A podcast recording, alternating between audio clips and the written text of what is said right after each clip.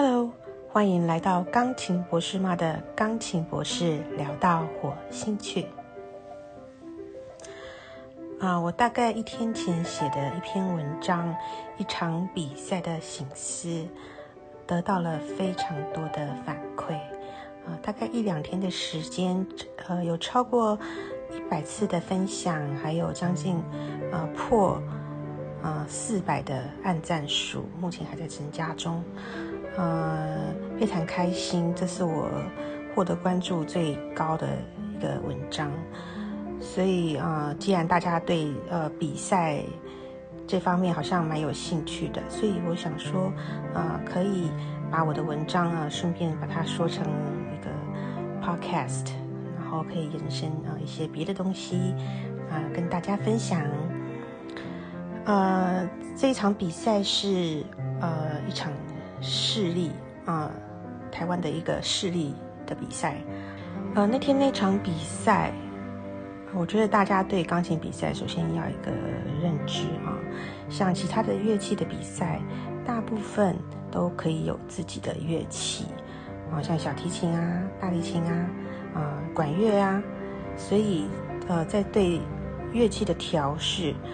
啊，会比较熟悉。啊，除了必须适应啊场地的回声啊场地的吸音等等，还有天气的潮湿与否、干燥与否啊，要不然是可以对拿自己的乐器出来演奏。那钢琴比赛啊，在国际的比赛有一些是你可以。事先选琴，它可能有三四台以上不同的品牌，让你事先选琴啊。有些比赛啦，哈，比较比较嗯大一点的比赛。那像呃，如果在我们台湾的这种呃现实比赛啊，通常就是直接上去是什么钢琴就弹什么钢琴。然后呃，昨天在呃比赛前啊，有广播说。他可能就是一致性的针对任何乐器，他就说可以先调音、试音啊，然后就是就是他意思说，时间从你弹曲子的第一个音开始算啊，不算前面的试音。然后昨天呃，这三十一位选手呢，第一位选手哎，就真的有试音了，他就弹了大概四五个不同呃不同音域的拉，就大概弹了四五个音这样子。然后就开始，但是后面就没有选手再这么做了。你觉得有差吗？我觉得有差耶。我觉得这是一个非常好的一个那个个，就是可以像弦乐器也可以调音，像管乐器也可以先跟钢琴调音。这会让你对这个乐器啊，对我们钢琴来讲，因为我们之前没有摸到这个乐器嘛，所以你可以借由这个试音，可以稍微摸一下啊，像。有些像 Horowitz，我也有看过他，就是会在，甚至是在音乐会前啊，我有看过他有弹，比如说弹一个和弦，我就是一个很简单的，就是稍微摸一下，你就可以大概知道这台钢琴的触键感，它的触感到底是怎么样。这台钢琴的音色是属于大声、小声、刺耳还是温和？它的触键是重的还是轻的？啊，有有有关这个触键，它的它的重量，这个每台钢琴也都不一样哦。我之前有有发过一个文章，所以呢，就是借由这个稍微的一个一点点的试音，几个和弦，几个音，其实你就对这台钢琴就不是完全的陌生。所以的确，哎，是可以以后大家每个选手上台可以先弹个就是一两秒的试音就够了。然后就是 position yourself，就是你稍微这样试一下，然后就是再调整一下你的心态，然后再开始你的曲子。因为我觉得这样是一个蛮不错的、蛮不错的一个一个一个方式啊。那呃，昨天这个比赛因为有三十个人，然后在下午，然后他中间呃有休息，就是每十个休息大概五到十分钟这样子。然后我觉得。比如说这样子，时间拉的大概就是三个小时，然后在下午，大家我觉得大评审吃完饭啊，在下午这个一点半到两点半这个中间，嗯，我觉得大家都可能有点昏昏欲睡吧。我不是说那个那个评审，我是说，如果是我的话啊，我其实，在评审的时候，我可能这样一整天下来，我到下午吃完饭，我可能也会呃昏昏欲睡啦。我觉得精神上没有办法，永远都都是保持在呃最佳状态，尤其是当大家都谈的差不多的时候，所以很难哈去有呃非常精准的一个一个一个评分，我觉得，然后再来有关比赛规则。就是评分，到底你的一个范围在哪里？到底要不要有小数点？像那天的那场比赛，他有的评审有小数点，有的评审没有小数点。评审的那个就是审美角度不一样，那就不用说，当然每个人是不一样的。但是就就单位这个数字啊，就是有没有小数点，然后你你的这个范围的集聚。就是有些人会特别喜欢把他不喜欢的打比较低，啊，或者是把他特别喜欢的打比较高，然后但是也有些人他的集距就就是可能好的不好的都是都差不多，可能嗯四五分、三四分的范围而已，所以他会打到小数点等等的。嗯，我想当初主办单位如果我们他们也不可能知道这些评审他们的的那个评分的标准在哪里。所以等于说都是随机的。你今天请到什么评审，他的他的评分的集聚到底是怎么样，你不可能会知道。所以就是非常的靠运气。然后呢，嗯，我昨天看到，就是有的评审大概，我觉得这个评审的年龄层大概就是老中青，也有那种非常看起来好像才二十几岁，我看起来，但是应该不太可能二十几岁。啊，所以就是评审的这个，呃，评审的经验，我觉得也是会影响哦。然后，当然这个审美观，那那那就更不用说了啊。我在文章里面有提到，呃，评审评审的角度，也就是跟着他自己学学学来的记忆，他的观念啊，他的品味，这个每个人都会是不一样啊，都是他所有的历程的累积。所以今天评审的组成，就你如果希望一个，呃，一个比较公正的比赛，这个评审的组成将会是一个非常重要的点。一个，呃，有没有经验？一个他在专业上有没有一定的水准？一个，再来就是主办单位在对评分的这个程序、这个标准的设计，是不是也应该要有些许的一些规定？能够给这些评审有一定的一个一个呃一个牵制，啊，不要大家太随意，因为当太随意的时候，每个评审他评分的他有高低，但是当你全部的评审七位评审的成绩放出来，这对选手来讲，这个就不会是公平的了，因为你评你的分数是放在一起评的。虽然有有去高去尾，但是当你数量没有到十几位老师去高去尾，我觉得也，嗯，反正这个就不会是一个一个很公正的，除非你，呃，今天评那个主办单位有在评分的标准上有有一些设定，比如说啊，我就是要有小数点，比呃到小数点后几位，一位还是两位，像像昨天还有评审评到小数点后两位。然后，啊，但是又我有多位，好像也都是没有小数点的，所以这样的集聚有有点有点太太太过笼统啊，没有呃标标准太松，我觉得这样子的评分，呃，对选手来讲也不会是一件非常公正的事情。然后呢，再来，嗯，昨天普遍听到，因为我并不太知道他们。呃，自选曲、指定曲，他们是评审打的是综合分，还是指定曲一个分数，自选曲一个分数，然后呃，主办单位再去乘以它的趴数，比如说指定曲三十趴，自选曲三七十趴，类似这样。今天如果其实这两种评分方式，不管是分开打或者是合在一起打，其实呃都会有问题，都不可能是最完全最公正的啊，因为综合分就是。也是看你今天评审，你你比较在意什么嘛？你比较重要，你的指定曲比较还是比较在意你这个大家都都有弹的指定曲，你要弹出一定程度，因为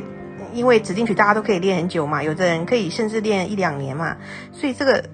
只有指只有指定曲才可以是短时间的，所以每个人评分看的点不一样嘛。那你如果今天是分开打的话，啊。那也是会有问题啊，因为有的人他今天可能他在自选曲上有一点点小误差，有点小差错，可是他在指定曲上又弹的又比较好。那你到底是要因为他的不小心啊把自选曲弹坏了，然后去依照他指定曲的比别人高出很多？你到底就是这个中间的拿捏到底是怎么拿捏？所以真的是非常难拿难难拿捏，所以我才说，其实你在比赛在比什么，就是比一个完整性。你任何的一点点不足，就会给别人很难打、很难很难打打分数的一个一个一个那个。只有当你先前提你准备好了，你把你的曲子完整性都拿出来了，这样子大家才会比较好评。这样子你才有那个实力，不让别人说嘴，不让别人说，哎，你虽然音乐性很好，可是技巧不够，或者是，呃，你技巧不够，但是，呃，你技巧很好，但是音乐性不够，才不会有这种被说说被说嘴的地方啊。然后其实指定曲。啊，因为很多时候是比较偏冷门的，而且有些甚至是呃老师自己本身没有弹过的，所以这时候呃在完整度呃就会比自选曲差很多。昨天很明显的就是有些人呃自指定曲弹的不是很好，然后很明显的触键也比较浅，然后也比较不熟，然后自选曲就突然就变得很大声，很有自信。哎，但是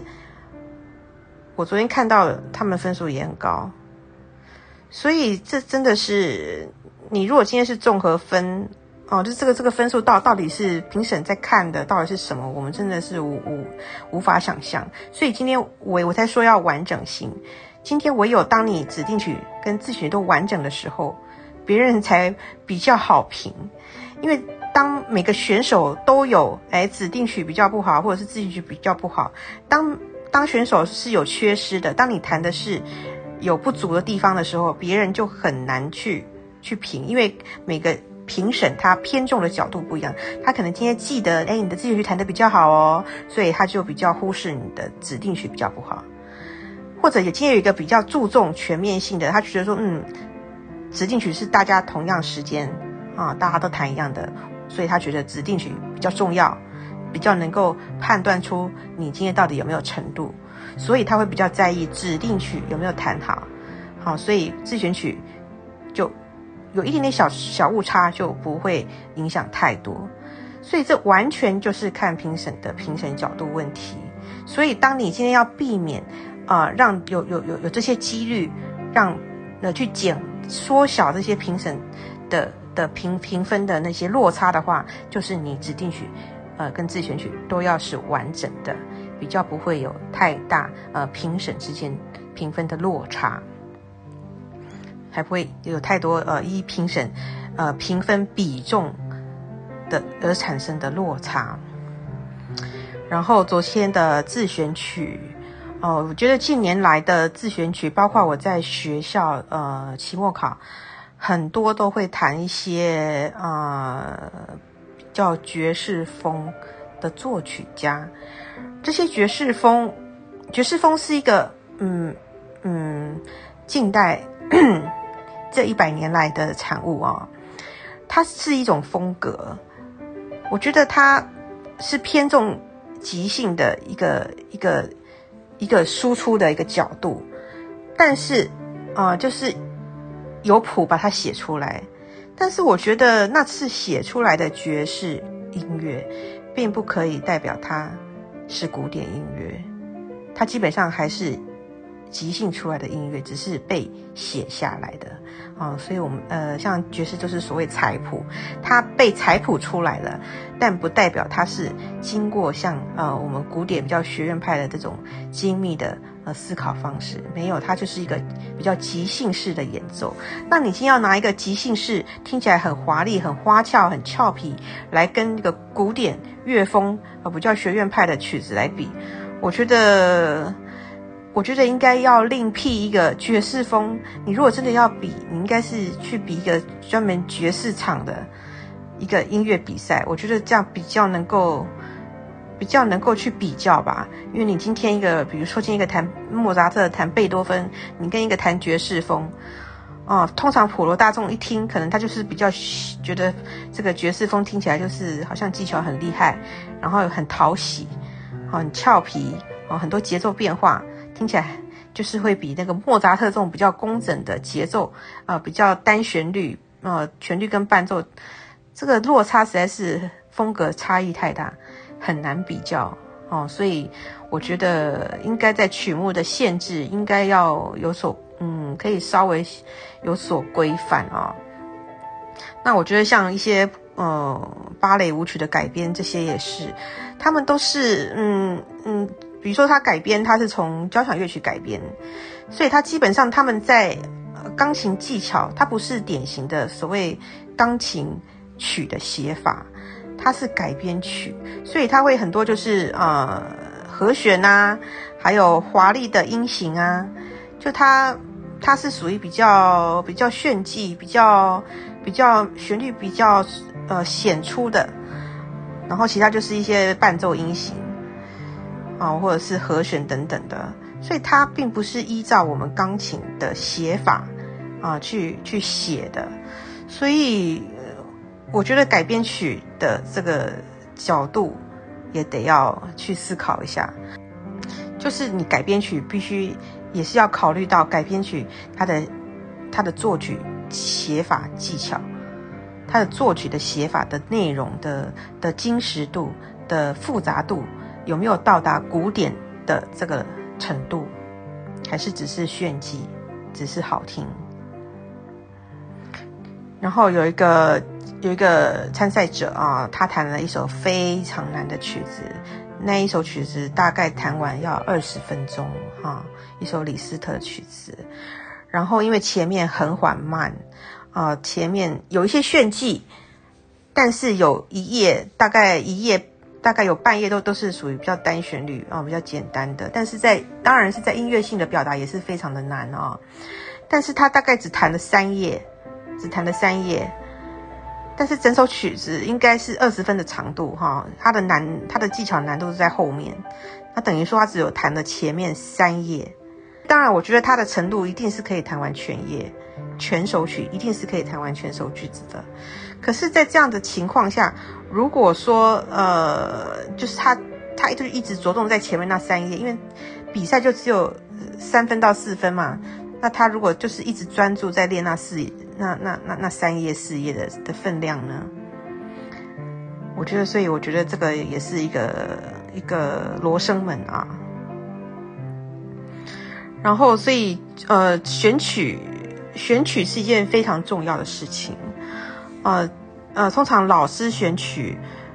第一啊，不仅是要看学生本身本身适合什么样子的曲子，然后而且我觉得很奇怪啊，有些学生他们是家长啊，呃，学生他们自己都很积极，很想要比赛，但是他们没有意识到他们要付出多少的。多少的努力啊！他们只是想说，哦，我要比赛，我要比赛，我想要去测试我的能力到哪里，我想要 push 一下。家长就想说，哦，我要 push 一下我的我的我的小孩，但是他们没有想到说，你们的这么单纯的想法。然后，那老师呢？老师当然会尽力帮你啊。可是，当你在这个过程当中，小朋友只是单纯有这个想法，但是他的执行力却不够，那是造成。老师的压力，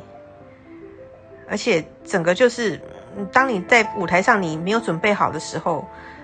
我觉得对学生自己本身也是会造成一点点伤害。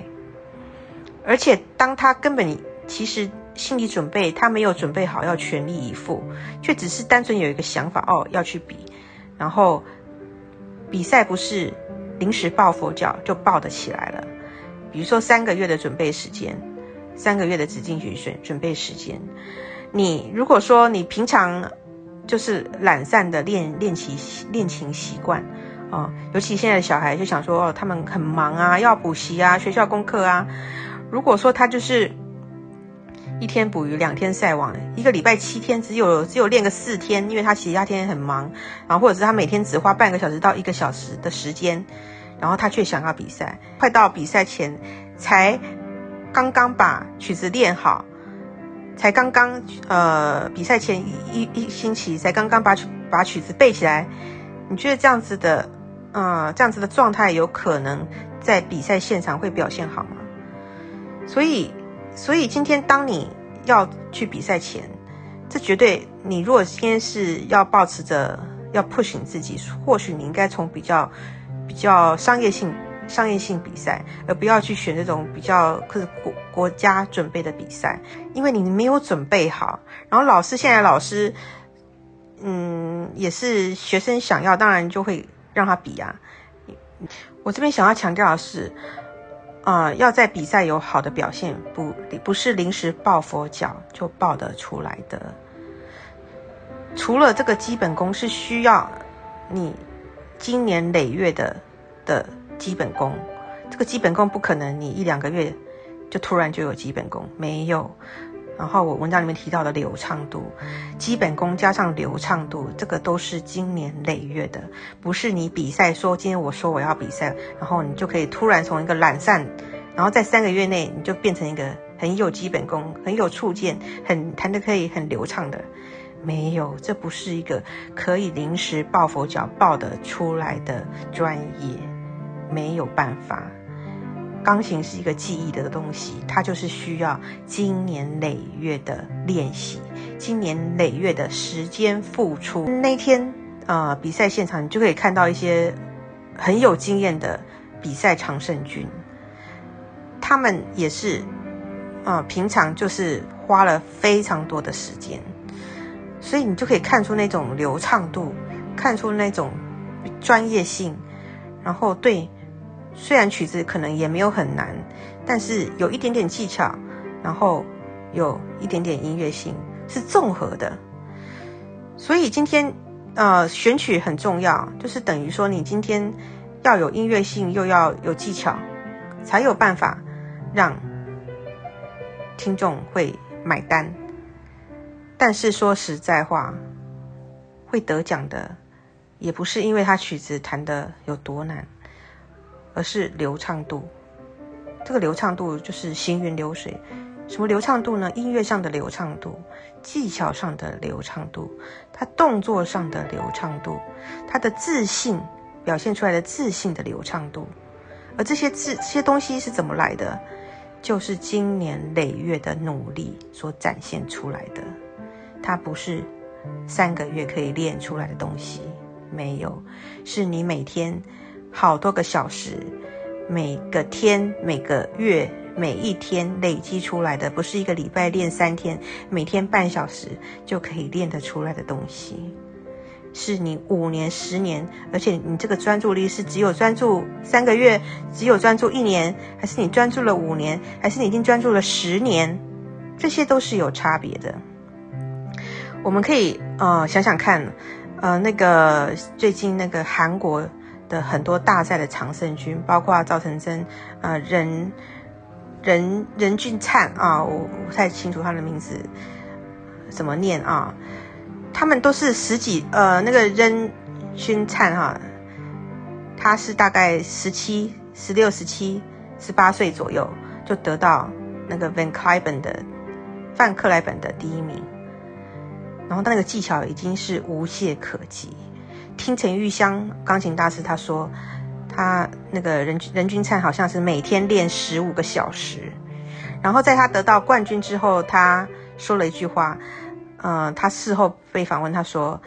他将把他的一生都奉献给音乐，奉献给钢琴。你有办法每天练五十五个小时吗？你有办法在你十几岁的时候就宣誓说我要把我的一生都奉献给音乐吗？所以这就是落差。所以你付出多少努力，就有多少收获。当你付出每天付出十五个小时，然后你也有那样子的奉献、那样子的热忱、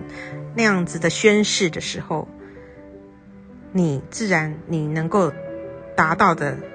达到的目标就会比别人高，当然还有其他的一些因素哈。所以这个，嗯，这个整个整篇文章其实比较细节，就是大家可以看文章，但是我主要要讲的是准备学生的准备的情形啊。其实我呃。我在看，因为最近台湾教育制度有点变化啊，像我以前那个年代，啊，比如说，呃，我是台南人嘛，然后可能就只有一个国小音乐班，一个国中音乐班，一个高中音乐班，嗯，所以那个时候，比如说国小音乐班是一百个取一百多个取三十个，但是现在那个国小音乐班也都招不满了。因为有太多呃，政府把音乐普及化，所以有很多才艺班的设置，很多管乐班、弦乐班，啊，弦乐团的设置，就等于说，呃，音乐普及化，然后去却去去剥夺了呃这个音乐班的的一些它的程度，好，因为很多家长可能就意识到说，钢琴并不是。弦乐并不是那么的有出路，所以很多优秀的学生啊，就就去啊一些比较学科比较强的地方去念弦乐班等等的。然后有一些，因为现在大家讲很多小朋友都专注力不好，所以有很多专注力不好的学生，呃，小小时候家长就会让他们去学音乐，训练他们专注力。然后也让他们去考音乐班，然后因为竞争少了，所以也非常容易考进音乐班，然后包括国中的才艺班等等，所以现在变成很多呃真正的音乐班里面层次那个差别非常大，有很好的，有非常专专专心致力要走音乐的，但是也有不。不太好的。啊，他们嗯，只是不小心考进来，因为现在实在是太好考了，因为大家普遍招生不足，然后所以就会就会只要会弹，我们就把你吸收进来，所以所以嗯，所以到底政府设立这个的目的在哪里？好，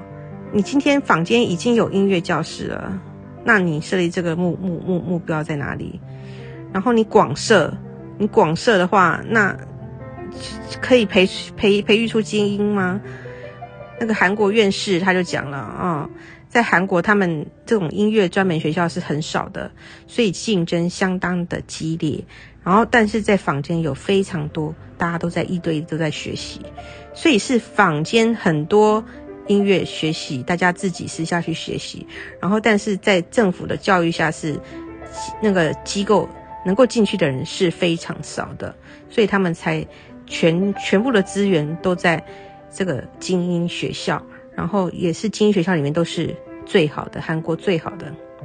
我觉得台湾虽然不大，但是还是有城乡差距的。然后我常跟呃学生讲，你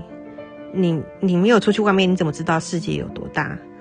你在你自己的这个这个。这个家乡，你在你自己的这个学校，你以为你的程度在这边，但是等你到外面看到别人的程度，你才知道别人的程度在哪里。